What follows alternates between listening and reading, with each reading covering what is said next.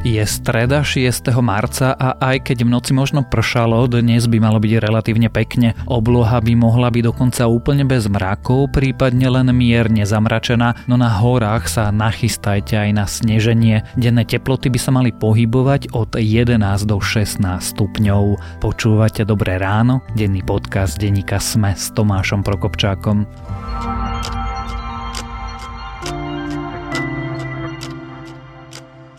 A teraz už krátky prehľad správ. Fico odmieta zverejniť dôkaz, že nevolal s Antonínom Badalom. Takouto údajnou správou mával pred takmer dvomi týždňami napríklad v televízii Teatri, dodnes ju však verejnosti neukázal. Denník Sme volal do Talianska a o potvrdenie požiadal aj Smer. K žiadnemu potvrdeniu vylučujúcemu kontakt expremiéra s Vadalom sa však nedostal. Prezident Andrej Kiska bude vetovať zákon, ktorý by mal obmedziť slobodu médií. Zároveň politikom, ktorí využívajú fake news, odkázal, že nezávislých a kriticky zmyšľajúcich novinárov potrebuje podľa neho spoločnosť viac než kedykoľvek predtým a proti dezinformáciám sa dá bojovať len starou dobrou novinárčinou. Televízia Al Jazeera zverejnila dokument, ktorý popisuje spálenie tela novinára Jamala Khashoggiho v peci na dvore rezidencie saudsko-arabského konzula. Novinára zavraždili v Lani v októbri na konzuláte v Istambule. Khashoggi, ktorý žil v Spojených štátoch, kritizoval vedenie vo svojej krajine, najmä korunného princa. Americký prezident Donald Trump chce po spustení obchodnej vojny s Čínou skoncovať aj s obchodnými výhodami pre Indiu a Turecko. V prípade Indie vraj krajina nezaručuje USA spravodlivý prístup na indické trhy. Turecko má byť zase už dostatočne ekonomicky rozvinuté, aby nepotrebovalo výnimky. Tento rok odovzdajú až dve Nobelové ceny za literatúru. Minulý rok ocenenie pre škandál so sexuálnym zneužívaním neudelili, tento rok tak švedskí akademici oznámia mena až dvoch laureátov. Viac správ nájdete na webe sme.sk.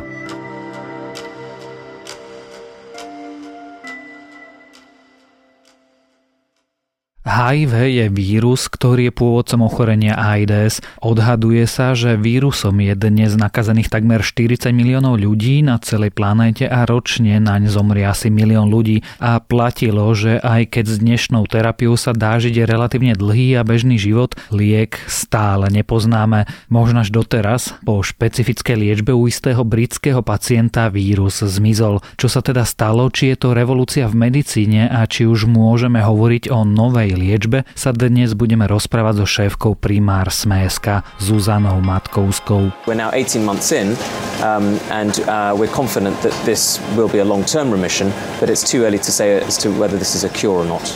Zúska, začneme tak zjednodušene. Objavili vedci liek na HIV? Určite nemožno hovoriť o lieku na HIV, ktorý možno používať u všetkých pacientov rovnakým spôsobom. Prečo nie? Skôr ako si teda opíšeme, čo sa teda stalo a ako to funguje, prečo nemôžeme hovoriť o lieku? Nemôžeme hovoriť o lieku kvôli tomu, že tie podmienky, za ktorých bol pacient vyliečený, respektíve presnejšie povedané v remisii, sú veľmi špecifické.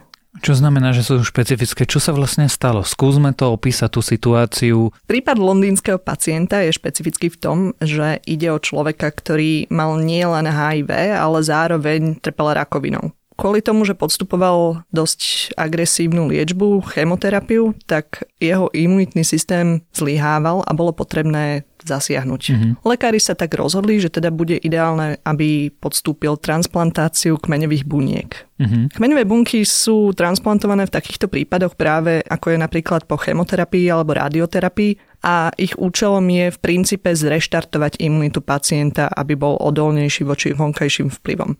No a teda keď tento londýnsky pacient podstúpil transplantáciu, stalo sa to, že okrem toho, že teda má v remisii rakovinu, má v remisii aj HIV.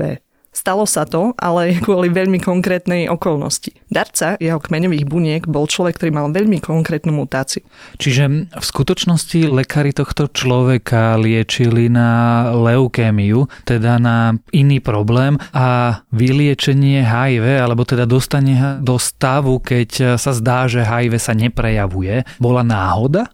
Dalo by sa to tak označiť. Nebola to ale úplne náhoda, pretože to bolo niečo, čo bolo už v princípe odskúšané v minulosti a áno, fungovalo to podobným spôsobom.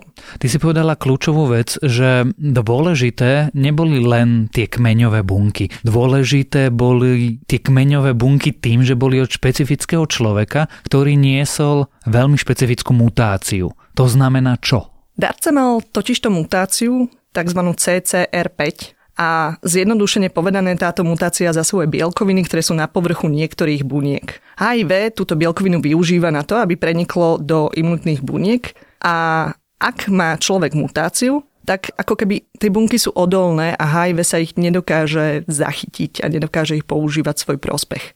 Skúsim to teda zjednodušiť, alebo možno skomplikovať, záleží od toho, ako sa na to človek pozera. HIV je RNA vírus. Nejaká vec, ktorá sa viaže na naše bunky tak, že na tých bunkách hľadá terčiky, vlajočky. Niečo, čo im povie, že tade to môžem prejsť dovnútra. A ten darca mal zmutované vlajočky, takže sa nevedel ten vírus trafiť? Presne tak. Týchto ľudí, ktorí majú túto špecifickú mutáciu, nie je úplne veľa a zvyčajne ide o ľudí, ktorí majú pôvod v Severnej Európe a v databáze darcov je ich približne 22 tisíc. To nie je prvý prípad, keď sa niečo podobné stalo. Nie, nie je. Totižto pred londýnskym pacientom bol tzv. berlínsky pacient. Je to starší prípad v princípe asi pred 12 rokmi. A tento pacient, ktorý už teda nie je anonymný, je to muž 52-ročný, ktorý žije v Kalifornii, tak on mal tiež HIV, ale zároveň mu bola teda diagnostikovaná aj leukémia. Mm-hmm. On podstúpil radioterapiu a taktiež podstúpil transplantáciu kmeňových buniek. A v jeho prípade sa stalo vlastne to isté a taktiež má dodnes vlastne svoje HIV v remisii. Čiže ho možno považovať za klinicky zdravého. To znamená čo? Už dvakrát sme použili označenie v remisii na miesto vyliečil. Čo to znamená, že niekto je v remisii a čo znamená, že niekto je vyliečený? Je to rozdiel, pretože keď je človek vyliečený, tak proste prestal trpieť chorobou. Už u neho nie je prítomná a nehrozí ako keby riziko, že by sa to vrátil. Remisia je o niečo opatrnejší termín pri liečbe a znamená, že došlo k zmierneniu alebo vymiznutiu príznakov choroby, alebo že ju teda nemožno ani zachytiť citlivými klinickými testami. V tom prípade pred desiatimi rokmi aj v tom relatívne aktuálnom prípade kľúčovú úlohu zohrali zmutované kmeňové bunky a teda to, že ten receptor CCR5 tam nebol tak, aby sa HIV vírus vedel na naviazať. To znamená, že máme liek? My máme liečbu na HIV už teraz. Nemôžeme hovoriť o tom, že máme liek na základe týchto dvoch veľmi konkrétnych prípadov, aj keď prebiehajú už ďalšie testy. A napríklad taký Dusseldorfský pacient, tiež má takýto geografický názov, už má, má svoje HIV v remisii, myslím, že 4 mesiace po tom, čo vysadil lieky, ktoré potláčajú HIV, ktoré bránia jeho množeniu. Rozumiem tomu, Tuska, že sa snažíš vyhnúť označeniu liek, ale aj v tom dávnom prípade, aj v tom aktuálnom prípade to fungovalo rovnako. Čiže čo? Mechanizmus sme pochopili? Objavili? Zistili? Potvrdilo sa to, že dala by sa táto mutácia použiť na vývoj liečby alebo lieku, ak to chceme teda takto pomenovať. A teoreticky by teda mohlo možné vyvinúť génovú terapiu, ktorá by upravila imunitné bunky u pacientov tak, aby boli odolné voči vírusu HIV. Lebo to asi nie je úplne jednoduché predsa len e, spôsobiť mutáciu, pozmeniť bunky, zmeniť bunky, zahodiť bunky, zabiť bunky, dať nové bunky a dúfať nie je nejako najjednoduchšia vec na svete. Čo sa týka malárie a tuberkulózy, tam máme lieky a vieme, ako to liečiť, ale je to podfinancované. AIDS sa nedá vyliečiť, dá sa len držať v takom šachu. Ako sme ďaleko od takéhoto postupu, teda že ja prídem k môjmu lekárovi, teda dúfam, že nikdy neprídem, ale povedzme, že k môjmu lekárovi on mi povie, že bohužiaľ, ale vieme s tým robiť toto. No, génovú terapiu ti neponúkne určite v najbližších, poviem, 20 rokoch a to som možno ešte stále optimista. Firmy, ktoré sa snažia túto terapiu vyvinúť, nie sú zatiaľ úspešné, takže tu nemôžeme hovoriť ani o prvých pokusoch. Ale keď teda sa stane to, že prídeš k svojmu lekárovi a áno, potvrdí sa, že máš vírus HIV, tak ty máš dostupné riešenia už teraz. Nie je to úplne ideálne, ale ako si hovoril v úvode, tak ty vieš žiť kvalitný život vďaka liekom, ktoré potláčajú vlastne ten vírus v tvojom tele. Dokonca už je to na takej úrovni, že sa dá zabrániť na 90 až 95% dokonca prenosu toho vírusu na ďalších ľudí. Ten rozdiel teda medzi tou dostupnou liečbou dnes a tým novým mechanizmom je teda aký?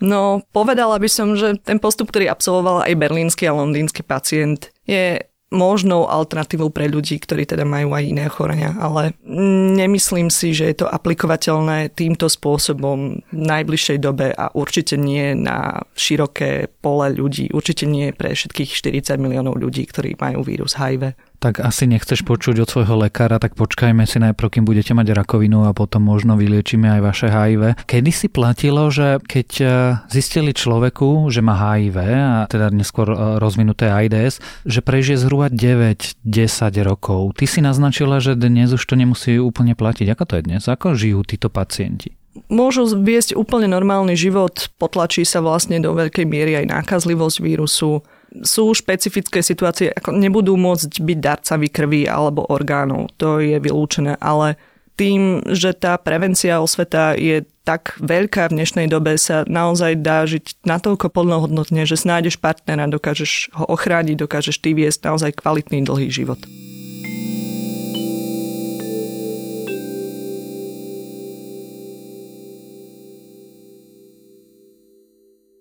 Na začiatku, keď sme uvádzali túto tému, ja som hovoril, že možno sa rozprávať budeme o revolúcii v medicíne.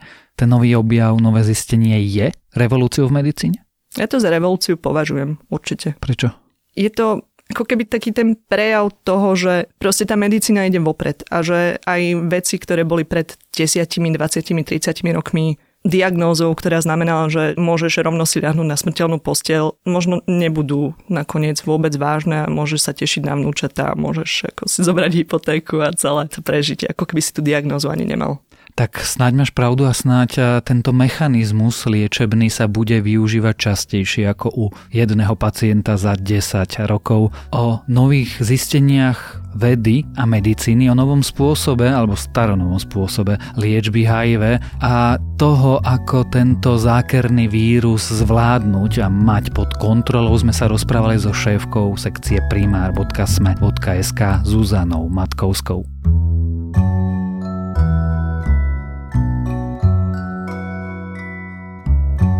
A to je na dnes všetko. Želáme vám krásny deň. Počúvali ste Dobré ráno, denný podcast denníka Sme s Tomášom Prokopčákom a inak Dobré ráno nájdete každé ráno na titulke Sme v našom dennom newsletteri alebo sa prihláste na odoberanie každého dielu vo vašej obľúbenej podcastovej mobilnej aplikácii. Dobré ráno nájdete aj každý deň vo vysielaní Trnavského rádia, na streamovacej službe Spotify alebo v domácich hlasových asistentoch od Amazonu aj od Google a samozrejme všetky epizódy epizódy sú na adrese sme.sk lomka Dobré ráno.